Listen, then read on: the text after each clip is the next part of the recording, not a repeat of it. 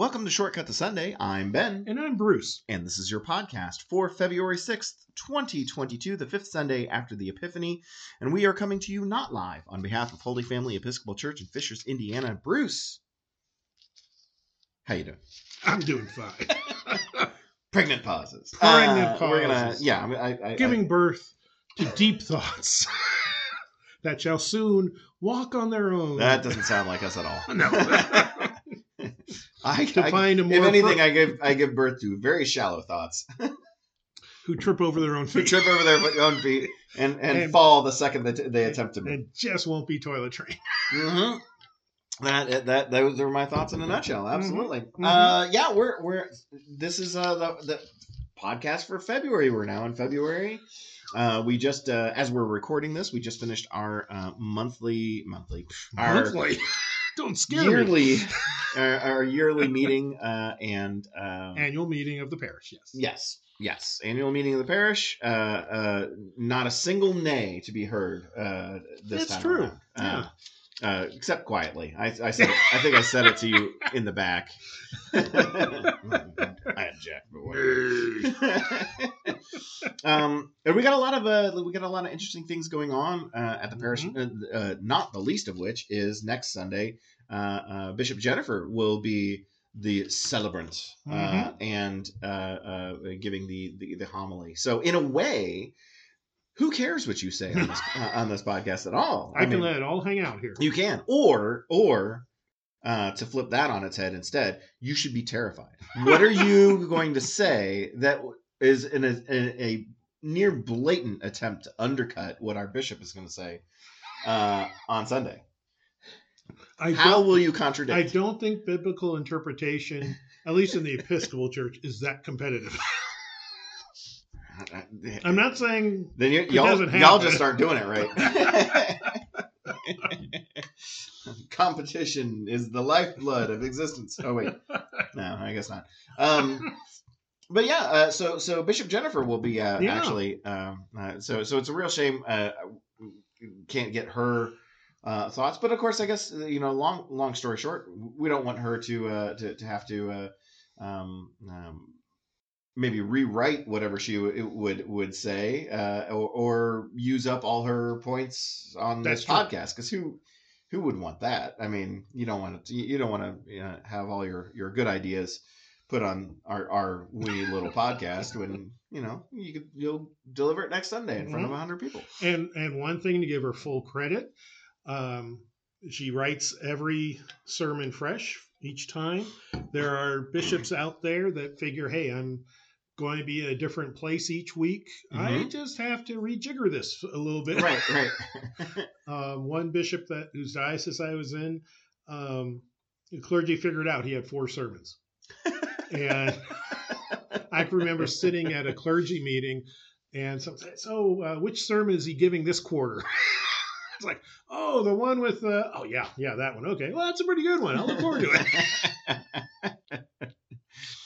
Uh, yeah, certainly nothing that uh, uh, uh, pastors do, uh, uh, priests do at all. Uh, uh, recycle True. sermons from from uh, from old. That would be crazy. I have to admit, I'm bored with myself when I do that.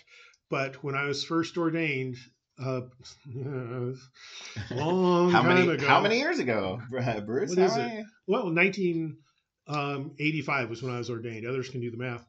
Um, there was the phrase, "Oh, just pull one from your file," Yeah, and it was not a computer file. thirty-seven, by the way, thirty-seven years ago. Thank you. Mm-hmm. Um, it was a not a computer file; it was a physical file. Mm-hmm. Right, right. In a in a fireproof safe, Yeah. because God forbid, God forbid anybody set that alight. Yeah. you'd be out.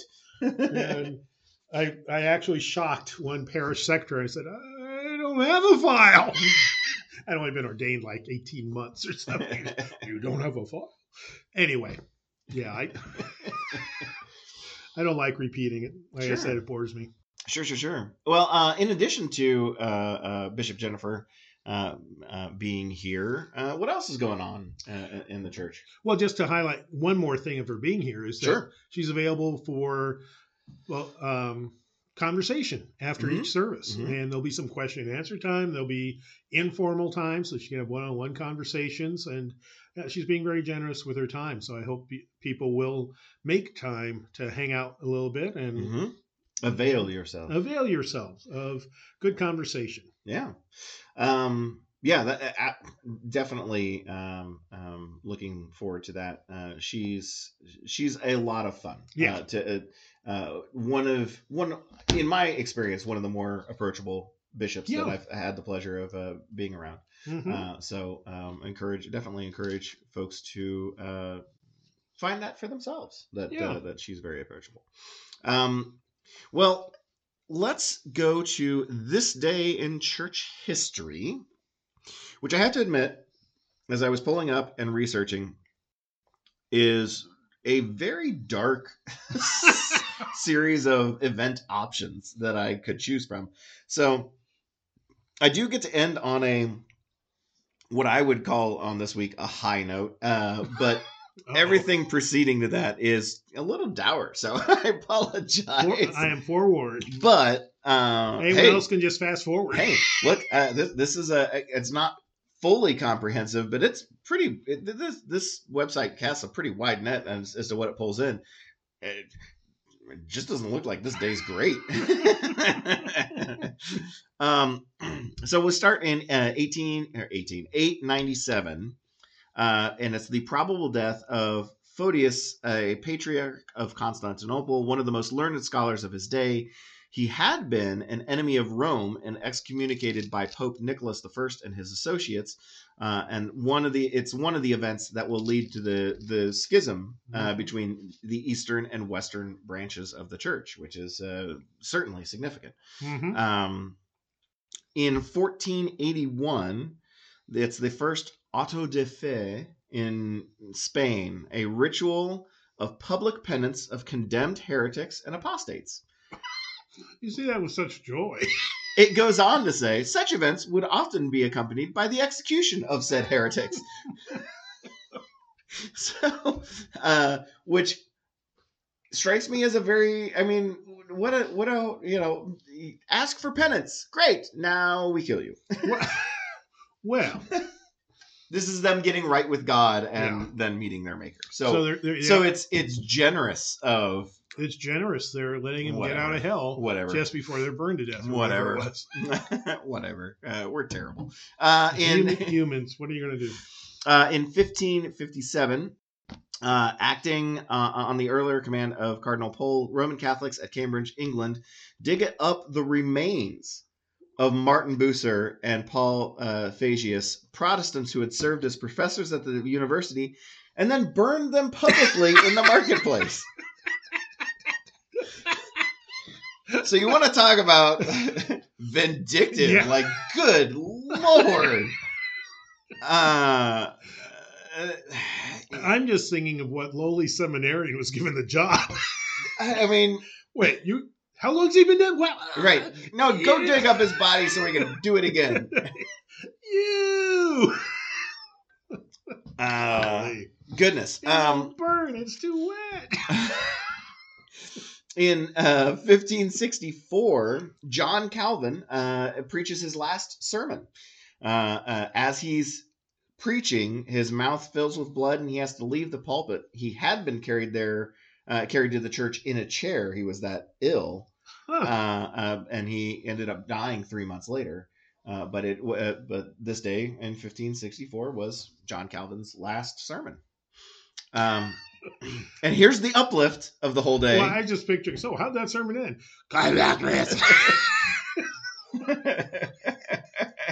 and a peace of God, whatever. Yeah. Peace out. right? Um, uh, 1857. This is the uplifting one, and it's not really. Uh, but Presbyterian minister uh, Edward Norris Kirk arrives in Paris to establish its American church. Uh, he was well known in the United States as a preacher, revivalist, and author. Among those he uh, converted under his ministry was Dwight L. Moody. Um, but I'm I, I actually kind of had questions on this, and by staring at the, at your face, I'm not entirely sure you might have any.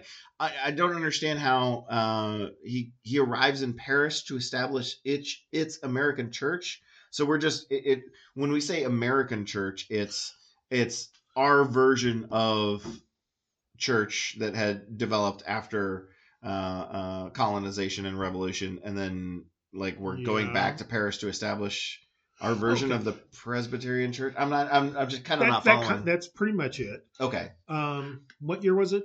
uh, 1857. Yeah. So transatlantic travel was much easier by then. Uh huh. um, steamships and all were coming into use. So Americans were beginning to scatter around the world, expat- as we would come to call them expatriates. And so what followed them were American Christian churches. Mhm. So yeah, he was establishing in France the American Presbyterian Church for presumably the expatriates.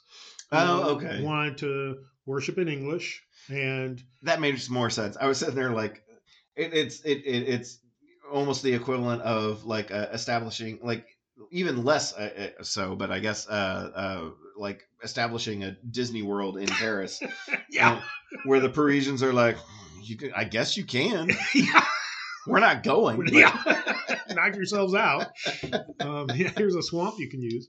Um, yeah, and what's interesting about this is that it became a huge movement among American churches to establish overseas. Sometimes they call them missions. Sometimes they would call them churches Mhm. um, all over the world, particularly though in Europe. There was certainly a, a Eurocentric dimension to this effort. So, in many, ma- probably all of the European capitals, there are um, Episcopal slash Anglican congregations, Mm, mhm. and there the in Europe is its own diocese uh, with its own bishop, um, and they have a, they have very interesting ministries. But every denomination existent as colonialization spread, um, the the modern empires, every denomination set up this kind of system. Gotcha. Uh, I did find it interesting that uh, uh, Dwight L. Moody was uh, uh, uh, uh, converted under under uh, uh, this minister's uh, um, ministry, because the, the the effects of Dwight L. Moody still exist today. Uh, the the Moody Bible Institute is still uh, around, so it's a um, still still has uh, uh, threads to our current uh, uh, current existence. Yeah, you know, at 150 years later, 150 plus.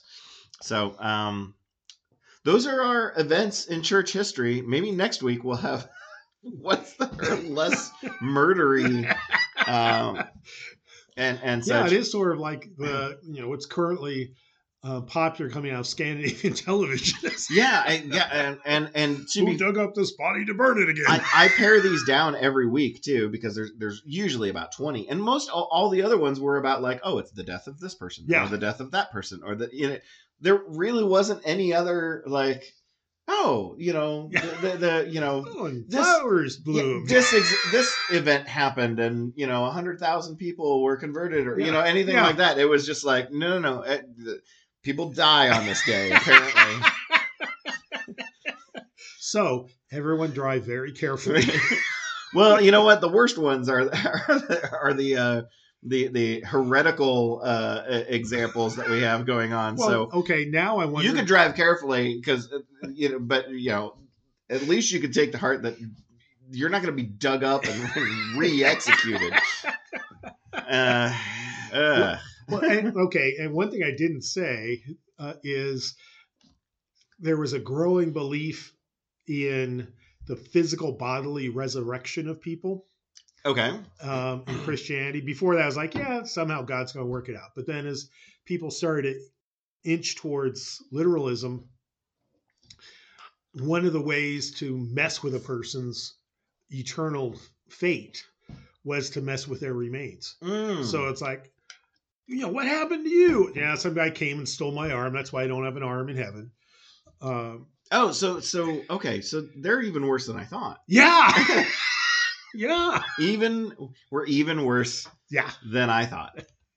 Great. Uh, And since we're That's it. I don't. I'm- I I'm know- just saying- I don't want to do it. well, and the worst possible tie-in, of course, is we're gonna have a bishop here on that day. Who is she going to may, condemn? may it be may it be an event that I look forward to uh, to to coming across in whatever however many years it takes us to circle back for that day to land on a Sunday, uh, and it be like a oh you know what in 2022 this wonderful thing happened Yes. you can ignore the digging up and burning of bodies because people are awful. Um, and and uh, and and have something a little bit more lighthearted on.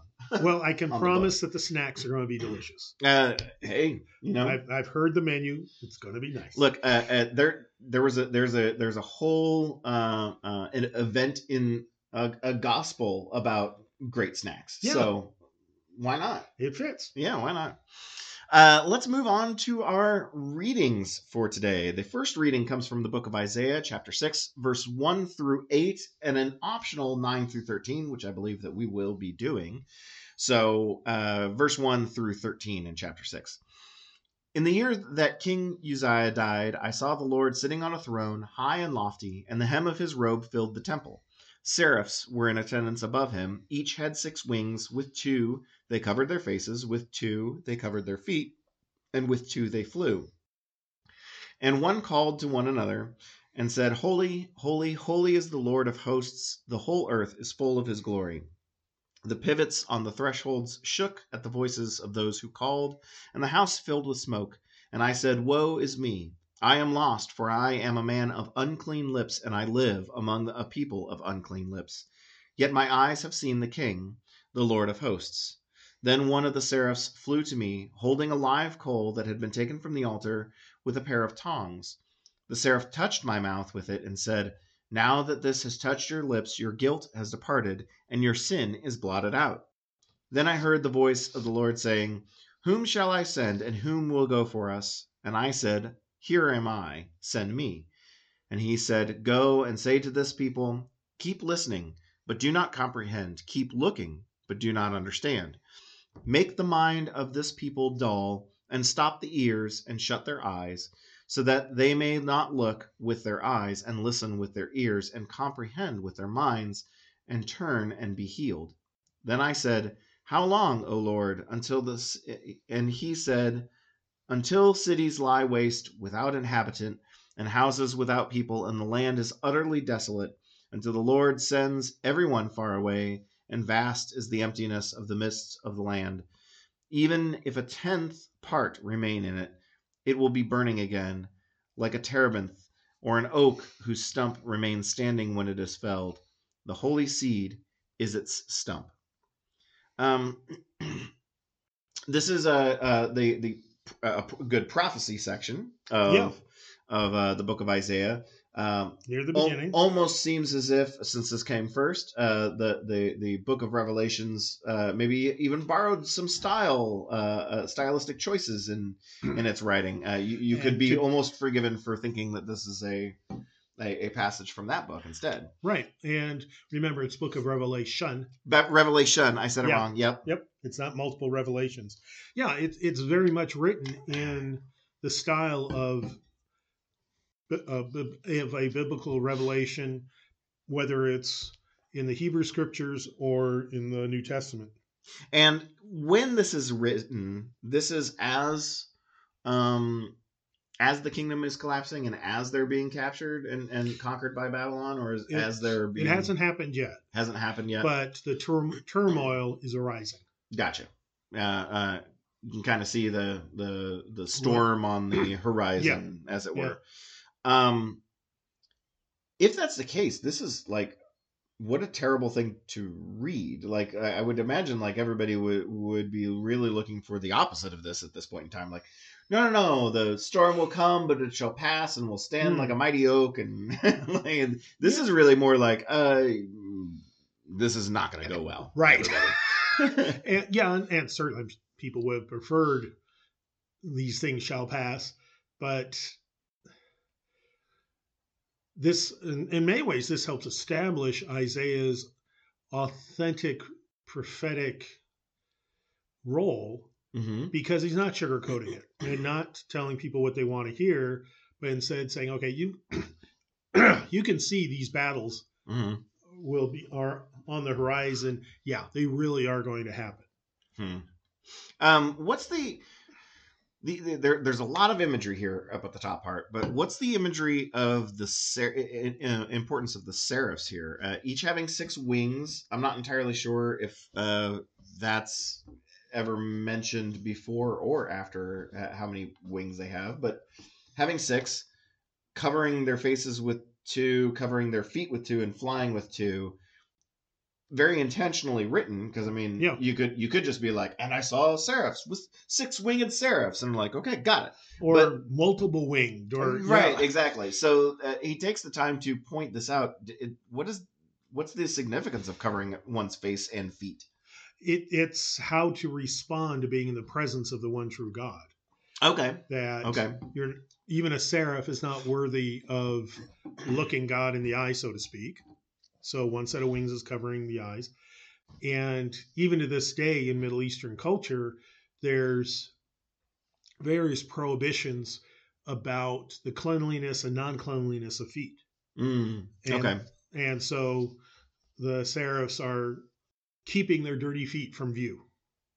gotcha. Okay, so the the the imagery here is uh, I'm not sure. Actually, let me take one step back. Uh, Mhm. it, we start in saying that the the in the year that King uh, Uzziah died.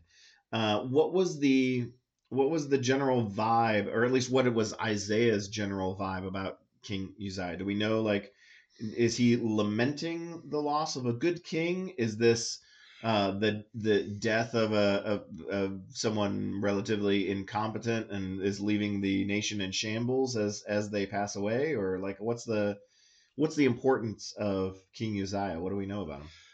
That he was the last decent king they had. Okay, so this this is almost a lamentation that he is gone, and Mhm. the imagery of the prophecy is that now that good and lawful order has passed from the kingdom, you know, All hell's going. I- well, yeah. I shouldn't put it that way. but It's going to be messy. right, I I, I came before the Lord, and I am literally lamenting this. Uh, Woe is me! I am lost. Mhm. Um, the imagery goes on to say that a seraph uh, um, uh, touches a coal to his tongue, uh, using imagery of, of fire purifying, I think. Yeah, and not unique to uh, Judeo-Christian scriptures, but other religions also use that same imagery for purify, purification of the message You're right. and messenger.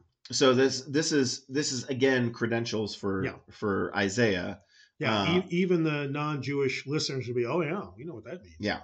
Yeah. So it touches his mouth, meaning like everything I say is God breathed, is you know tied to this vision, is tied to um, uh, um, God's actual message uh, uh, to you. Um, and uh, he does take the time to, uh, unlike others called, and maybe even earlier in Isaiah, I think he almost in a way kind of contradicts us a little bit. Uh, uh, unlike others called to greatness in the in in the prophecy or in in in the dream in the imagery here, he volunteers. Uh, whom shall I send? Who will go for us? And he says, "Here am I. Send me."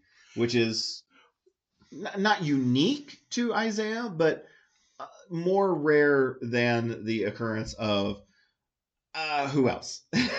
because I, I think like last week or maybe two weeks ago, though, we did read from Isaiah, and he was saying that he's too young, and Yeah. and and uh, so I'm not sure. Uh, I'm not sure what changed between that reading and this reading. Or Is he was touched by the coal? okay, because in um, you know verse five he's saying, "Woe is me, I am lost, for I am a man of unclean lips, and I live among a people of unclean lips, and yet my eyes have seen the King, the Lord of hosts." As in, he should now be destroyed because of that. gotcha. And then one of the seraphs um, touches him with the coal, and that's it's only after that because um, the seraph said, "Now that this has touched your lips, your guilt has departed, and your sin is blotted out." That's the on- only after that could Isaiah say, Gotcha. "Yes." he he's been he's he's been uh, he's battle ready now. Yeah, God's purified him. Gotcha. Um, yeah. Then the, the then the imagery goes in a direction that I think at least most modern readers would go. Now, why would you say that? Yeah. because it says, uh, yeah, go tell the people, keep listening, but don't understand. Uh, keep look uh, or uh, don't don't comprehend, which I guess is a slight. Yeah, it's the same, same thing as yeah. understand. Keep looking, but don't understand. Uh, make their the mind of the the people dull. Stop their ears, shut their eyes, so that they may not look with their eyes and listen with their ears and comprehend with their minds and turn and be healed. Why would God not want them to look, hear, understand, and be healed. Like why would why would uh, why would the prophecy or why would this why would this imagery uh, uh, that this dream that uh, Isaiah is sharing why would God want that? well, it, as the New Revised Standard um, Study Bible says, this is the most disturbing portion of the Isaiah of the book okay. of Isaiah. Okay. Yeah, yeah, yeah. And, I mean, sure, I agree. Yeah. Um, and it it's not easy. Yeah. There is no easy explanation of why would God say this. It's and frankly, usually when it's something like this, something so disturbing, it's written in retrospect. Uh, okay. So this is like if it if this is well, but it's not written in. Do, it, do we have enough intense, historical? Intense, it's not. Okay. But that later, in a sense, we'll put it this way: Isaiah later claimed for himself the power to do this after it happened. Okay. It, okay. So it's like, yeah, yeah, those guys didn't listen to stuff. That was on purpose. Right, I gotcha. This is the reason why. Yeah, yeah. It's not your fault. It's not your fault that you. Well, did. no, it, it's it's still, still your fault. fault. Okay, yeah, it's still your fault.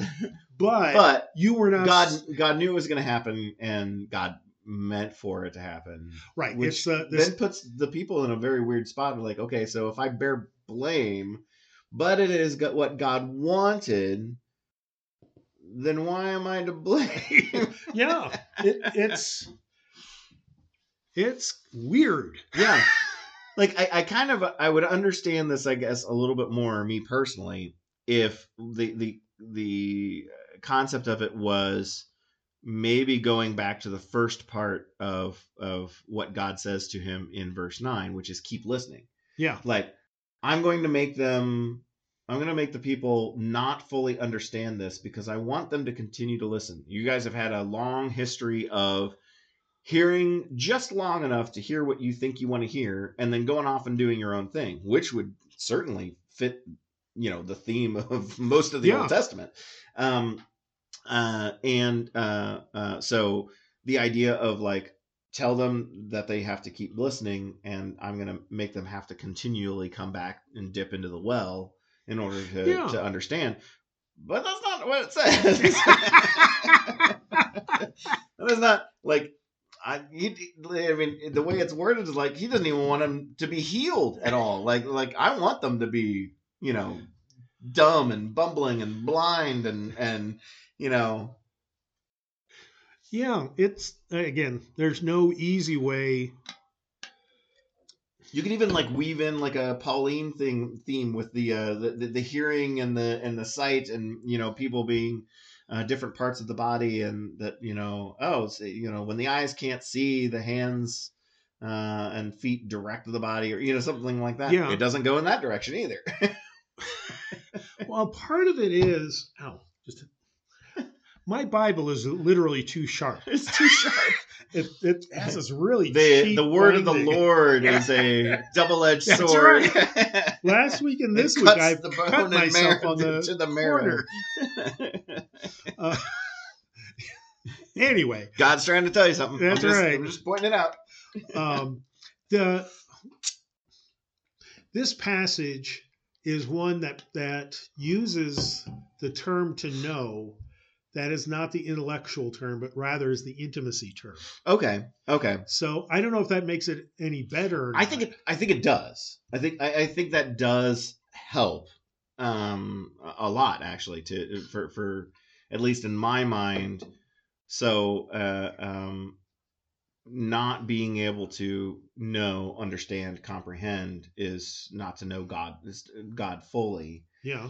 That's a lot e- more palatable. Mostly just simply because if it's if it's not that, you know, what's the point of hearing Isaiah's words at all? Like like it, it kind of is a like a prophetic self looping prophecy of like. I'm going to say these words to you, and you already don't understand what they're what they're saying. But God's trying to get, send you a message which you've already forgotten, Yeah. and He said this would happen. Go in peace. And it's and it's going to keep happening. Yeah. It's going to keep happening. Um, um, so that makes that makes some sense of uh, because uh, certainly as these events are on the horizon and as they transpire and as they uh, as the storm passes as we continue uh, to continue the metaphor and they return home um, that level of understanding probably was very difficult if not impossible to wrap their brains around. Uh, it, the, the- you know the, a lot of the rest of isaiah is trying to encourage the the, the people like the, the last third is trying to encourage people uh, about their return home. And you know and and so it's clear that that uh, the difficult time was would be hard for them for for everybody to understand why it was happening to them. Mhm. and this passage is essentially saying like look you're it's it's you're not gonna you're like you're Yeah. not you're not gonna feel good about this. You're not you're not gonna come to the term where you're like i understand god. This makes total sense uh, my life's gonna be a living hell and i understand why i get it i Mhm. accept it let's let's do this Yeah. yeah, that's that's a very good way to explain it. Yeah. okay um it does get darker though yes, it does. How long, O Lord? Oh, until the cities lie waste without inhabitant, and houses without people, and the land is utterly desolate. I'm like, okay. Which, to be to be clear, it isn't a direct answer with a period of time. it, Yeah. It's more of like, doesn't matter how long. It's going to be bad. Doesn't matter how long. Um, uh, uh, even if even if a tenth part remain in it, which I don't know if that math actually works out to uh, correctly to how many people were taken uh, and killed versus left in the region to fend for themselves. Um, but we know that it was, you know, that there was a lot. There were a lot of people who were killed Yeah. and then taken in or, or taken into captivity. Well, Um, and, and one thing to know about that particular word, the tenth, is this is the only place in the whole Bible that it's used. huh. So part of what that means is we we we can't tell what the nuances are. Gotcha.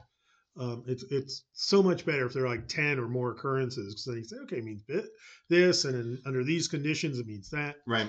So that's sort of my caveat. But what it's talking about is how yeah the Babylonians are going to lay to waste Israel. Yeah. The And very few will remain. yeah, and so if you remain, it's going to be even worse than going into enslavement. Gotcha. So in some ways, if someone's paying attention to to these words, when the Babylonian army comes marching in and starts, you know, chaining people together to walk them back to Babylonia, people could say, "Oh, you know, thank goodness we're getting out of this place Hmm. because it's going to keep burning." Huh. And similarly, when the Israelites are freed from Babylonia and return, part of part of the ongoing conflict that exists to this day is a disdain for the people who were left behind and Mhm. survived. Mhm, mhm. It's like God didn't even think you were worthy enough to be enslaved. So we are not going to hold you in any kind of respect. Yeah, and how does uh this part? How does it? the way this ends, I'm trying to decide. I'm trying to figure out if this is an uplifting end or like that. It kind of seems like uh, it might be that twinkle of hope or or something at the end, but I'm not entirely sure it is. So even if a tenth part remain in it, it will be burned again, like a terebinth, which is kind of like a, a, a shrub tree. It's the deciduous tree Yeah. in the Mediterranean, or an oak whose stump remains standing when it is felled. The holy seed is its stump. Like I- at, first, you hear the you hear the term holy seed, and you're like, oh, so maybe it can grow out of the stump. Because I know that the I know that the, the in you know fire is is part of the life cycle of of you know Yeah. areas where trees uh, uh, grow and in some cases uh, the, the the heat from the fire is what causes the seeds to actually sprout and Right. and, and grow again but i'm not entirely sure that's the imagery that they're going for or It not. is. is it okay Yeah. all right so so so the stump, even though the, everything is burned, the stump remains in the field and will probably it'll grow again Yeah.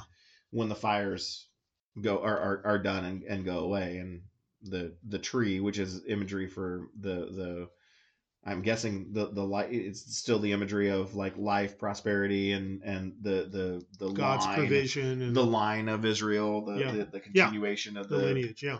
lineage. Okay, interesting. Yeah. Yeah. Yeah. Terrible number of verses, and then you get just a few words. The holy seed. Holy is seed is that stuff. Thanks, Isaiah. goody goody. Thanks, Isaiah. oh, you won't have to worry about it. You won't be there. um, uh, anything else about this passage, uh, which seems, in retrospect, to fit very nicely with uh, this day in church? yes, that's true. Good lord. I think we should get out of here. No, Yeah. let's move on. Let's move what I on. mean to say.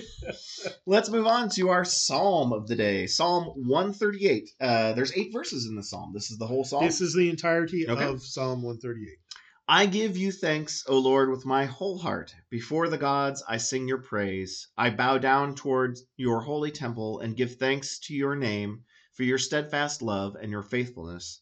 For you have exalted your name and your word above everything.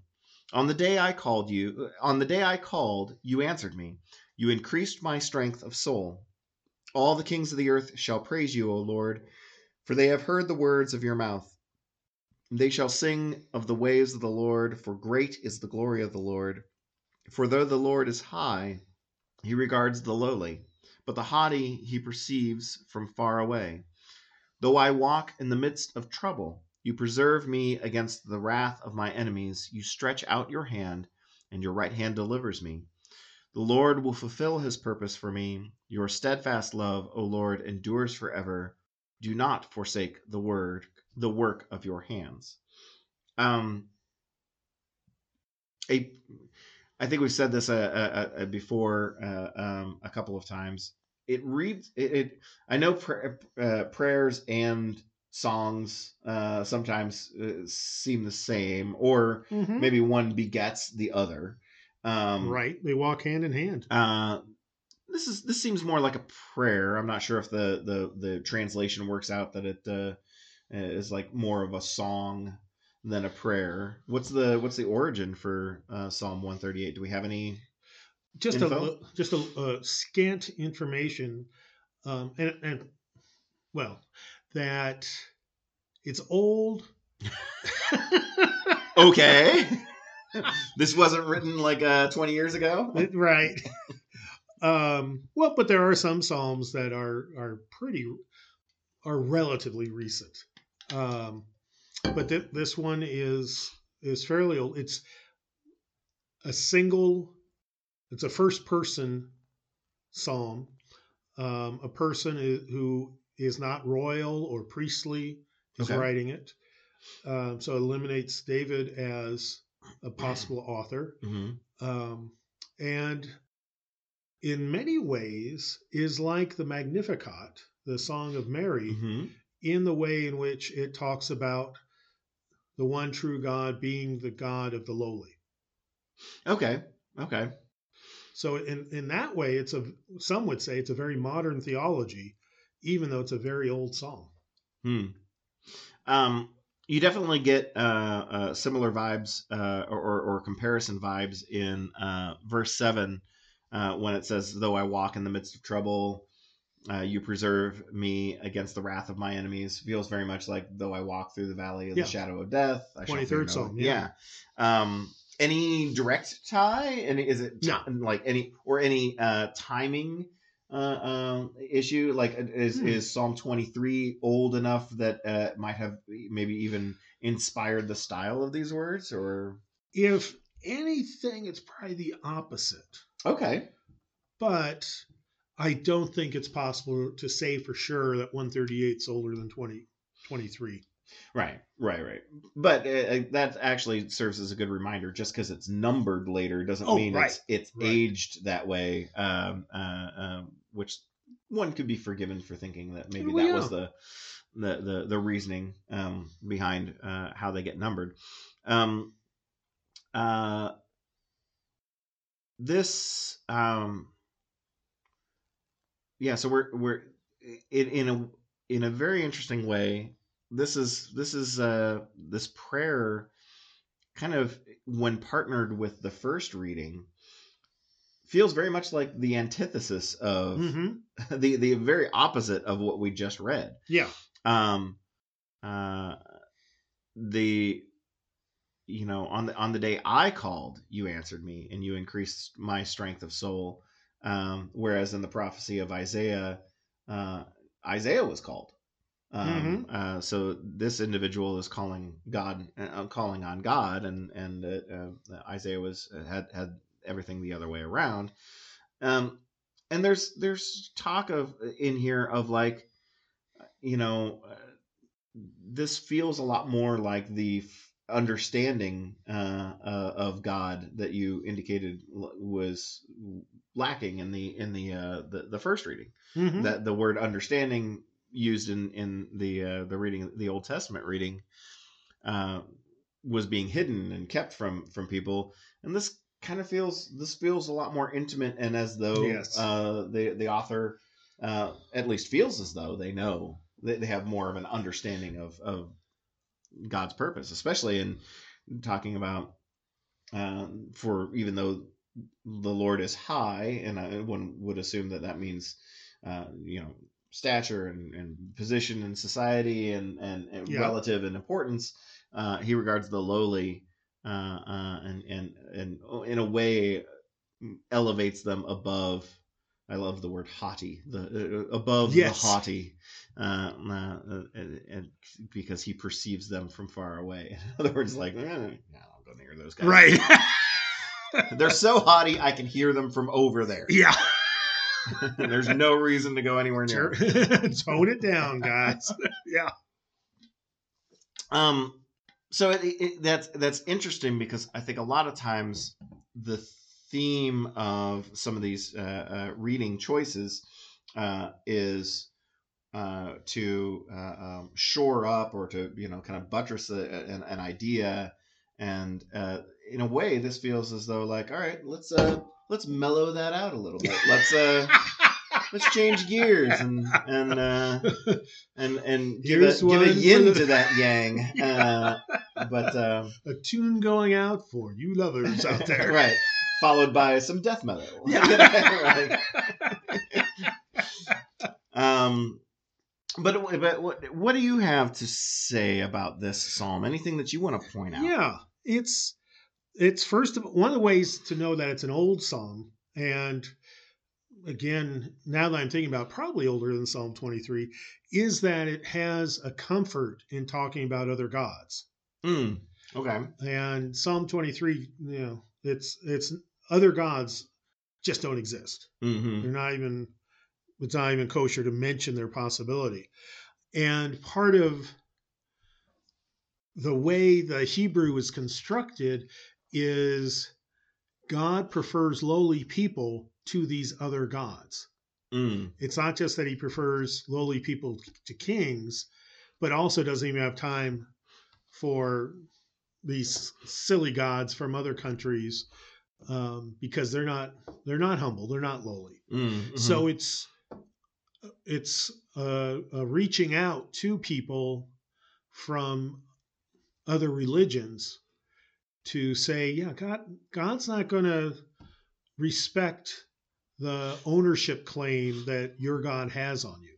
right, And, right. and it doesn't try to say your gods are fake. Instead, just God is more powerful, is better, and takes care of you much better hmm than those gods you believe in. Yeah, I think I'm also struck by um, even in this old writing that the um, um, well, let me start over. The the a lot of tendency of the the perception of Old Testament writing is like the the, the old fire and brimstone uh, uh, concepts, but you can even see here in this psalm writing, violence and fire and brimstone really isn't what gets elevated Right. uh, here in verse 7 it you know though i walk through the midst of trouble you preserve me against the wrath of my enemies you stretch out your hand and your right hand delivers me there's no reference of like and you know their violence will be met tenfold Yeah. and, and which which uh, uh my understanding of my very limited understanding of early uh other religions uh non non uh, jewish religions uh it was that there was a little there there was there was a fair amount of that of of, Yeah. of you know the violence being kind of elevated and uh, uh um assured by gods. Yeah, that that's why you should have your allegiance towards this set of gods because they'll right. Because if, if if not yeah. they'll beat up yeah. the gods from that country. yeah very macho very um which i don't know if it, I, I don't know if that lends anything to the uh, the the you know um uh the concept of god being you know eh, maybe maybe more of a female Hmm. uh, uh, uh, concept for for the the God of Israel, uh, the, because it's, Yeah. I don't I don't give a crap about your macho garbage, you know. you boys can go beat each other up like a bunch of idiots. Well, and one thing that occurs to me is there's in the in the atheist atheism movement there's often a description of religion as being created by humans hmm to satisfy various needs and all that. I think looking at the competing religions, for lack of a better term, of biblical times, you can see, yeah, the those religions very much reflect human character and desires. Oh yeah, And one of the one of the reasons that's easier for me perhaps to believe in the one true God is that the holy writings for the most part are counter to human desires right. that that they draw us out of our own self-centeredness and our own desires for power. So Mm. this is one of those places where Excuse me. yeah, it's well, yeah, you know, the kings, they think they got it all and those little puny gods think they have it all, but no. The one true God is the most powerful and exercises that power in support of the lowliest people Mm-hmm. instead of in service of God's own desires or the noble people. Right. Uh, anything else about one uh, Psalm one thirty eight? Um, I guess that'll wrap it up for this time. Sounds good. Let's move on to our gospel reading, which comes from the book of Luke, or the Gospel of Luke, I should say. Uh, chapter 5, verse 1 through 11. Once, while Jesus was standing beside the lake of Gennesaret, and the crowd was pressing in on him to hear the word of God, he saw two boats there at the shore of the lake. The fishermen had gone out of them and were washing their nets. He got into one of the boats, the one belonging to Simon, and asked him to put out a little way from the shore. Then he sat down and taught the crowds from the boat.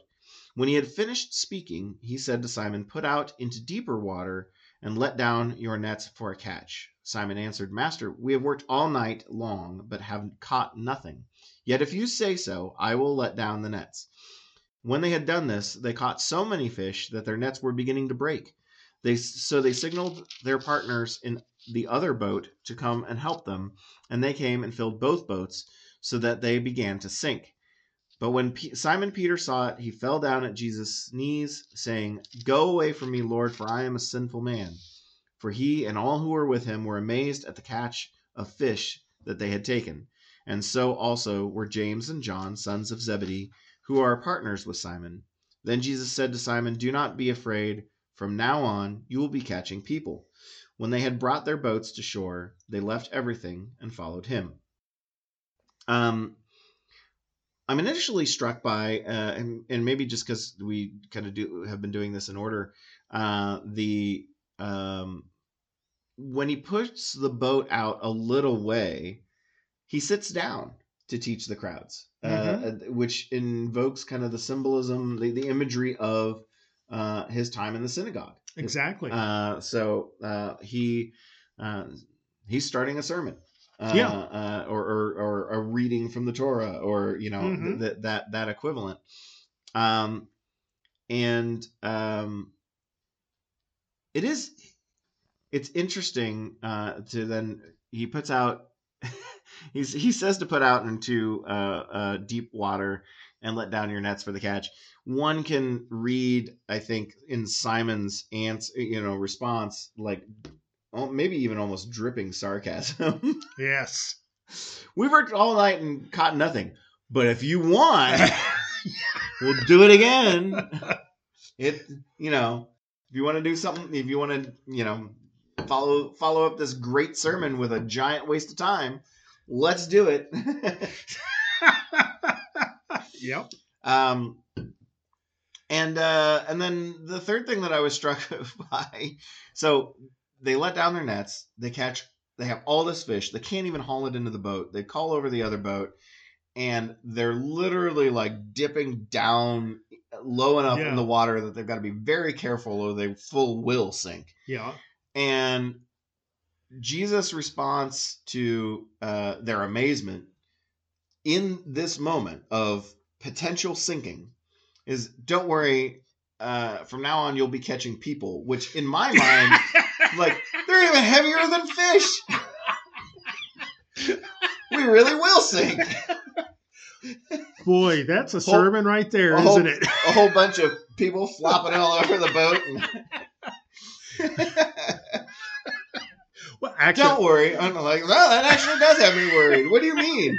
Well, and as it turns out, it, it will be much harder than fishing Mhm. for fish, And we'll sink them. and they it will sink them. it will sink a lot of overload them. them. Yeah, um, I never thought of that. that is awesome.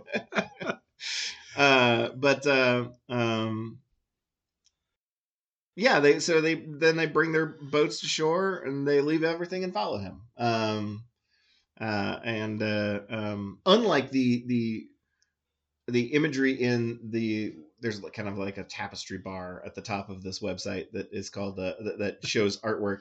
Um, the the one chosen for today is uh, uh, Jesus uh, preparing fish for like for for a breakfast. Yeah.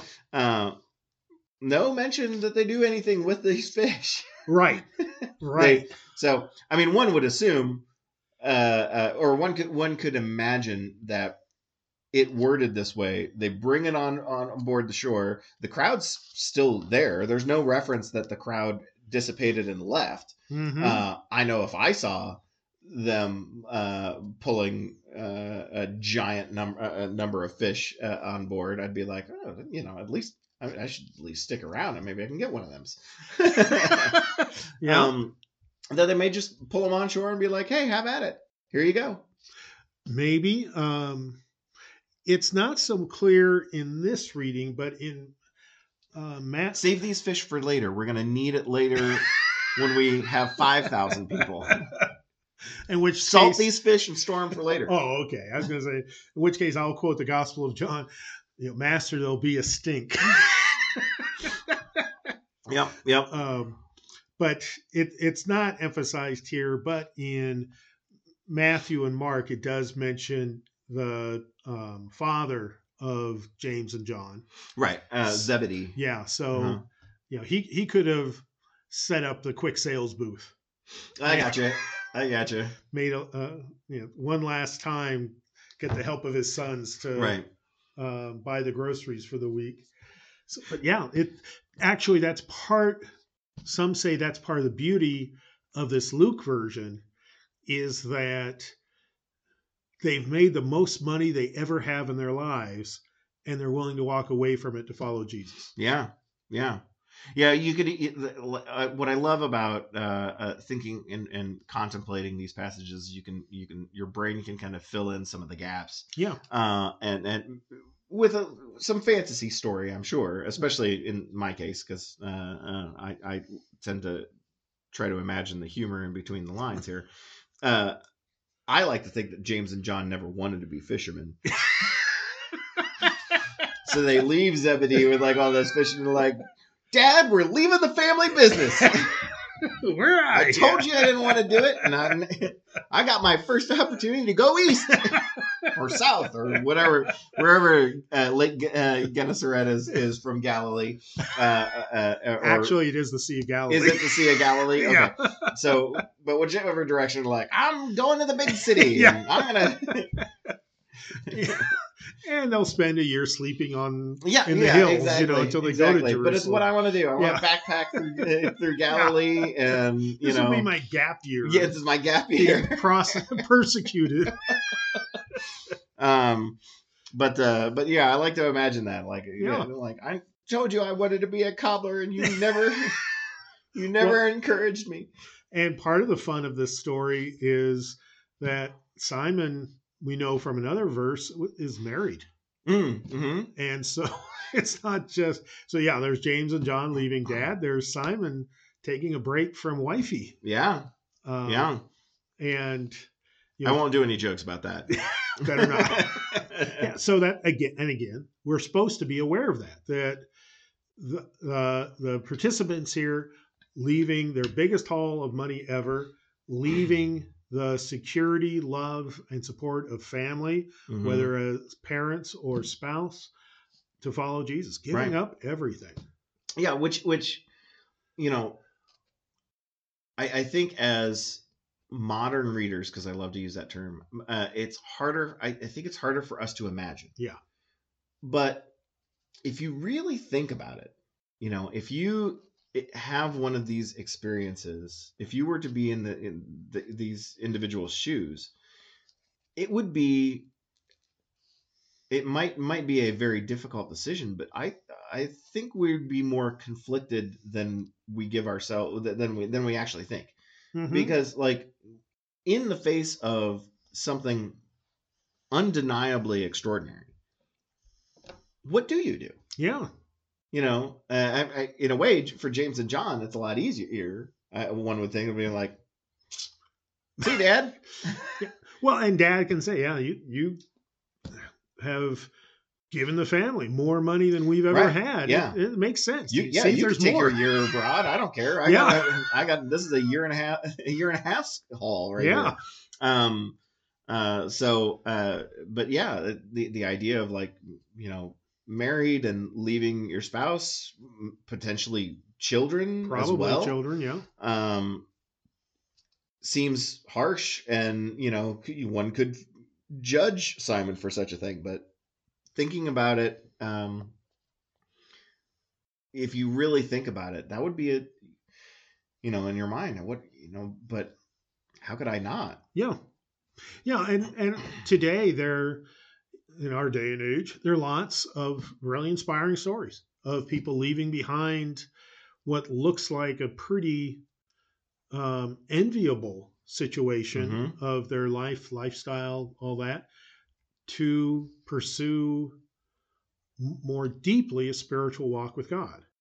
You know, whether it's the dramatic one of someone joining a monastery or a convent, or the more everyday one of someone saying, you know, this this year I'm going to use some of my vacation time to spend a, a week on retreat.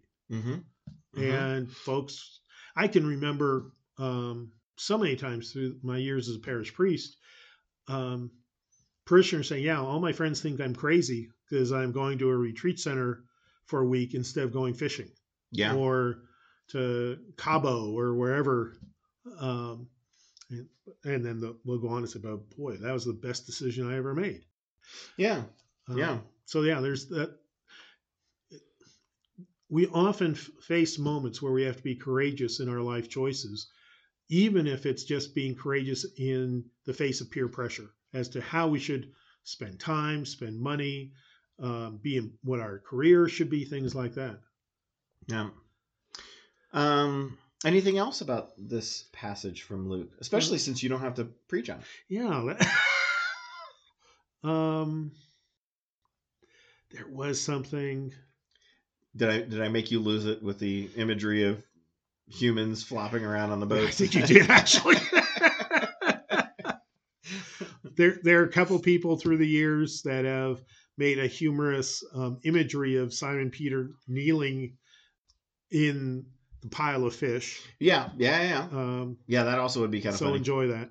Uh, yeah, and and the neat image of the moment of revelation, they signal to their partners in the other boat, hmm and that sometimes, oftentimes, we need help in in getting through a spiritual experience, whether it's to figure it out, quote unquote, or just to be able to hang in there with it. yeah, yeah. So those are two things I'd add. Yeah, I suppose uh, uh, with the boat sinking, um, maybe Simon Peter was just trying to get Jesus to leave the boat because Another I, I need 150 pounds to get I, I off need, of there. I need at least 120 pounds to leave this boat right now, or we're gonna die.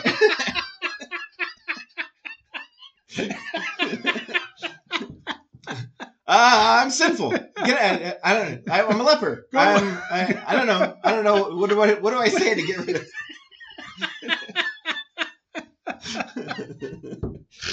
and with that, we will call to a close uh, this your podcast for February 6, 2022, the fifth Sunday after the Epiphany.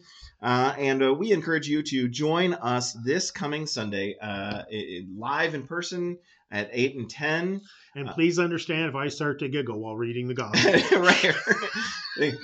Fortunately, uh, I, I should have your mic turned off for that part, so no, that'll be because good. I'll be reading the gospel. oh, that's true. You will be. Re- Not well, I won't be preaching, but I'll be reading the gospel. oh, probably. okay, so you will. Oh, yeah. All right. Good luck. Yeah. Um. Uh. But. Uh. But yeah. Uh, Eight and ten in person. Uh. Ten o'clock service will still be broadcast online. So if you're not able to join us in person or at that period of time, uh, you can catch that uh, online at our YouTube channel, HFEC Videos on YouTube, uh, and visit our website to see what all we have going on. HolyFamilyFishers.org. Uh, we really look forward to uh, worshiping uh, this Sunday and uh, hope to see you there. And until then, I'm Ben, And I'm Bruce. and we'll talk to you later. Bye bye. Bye.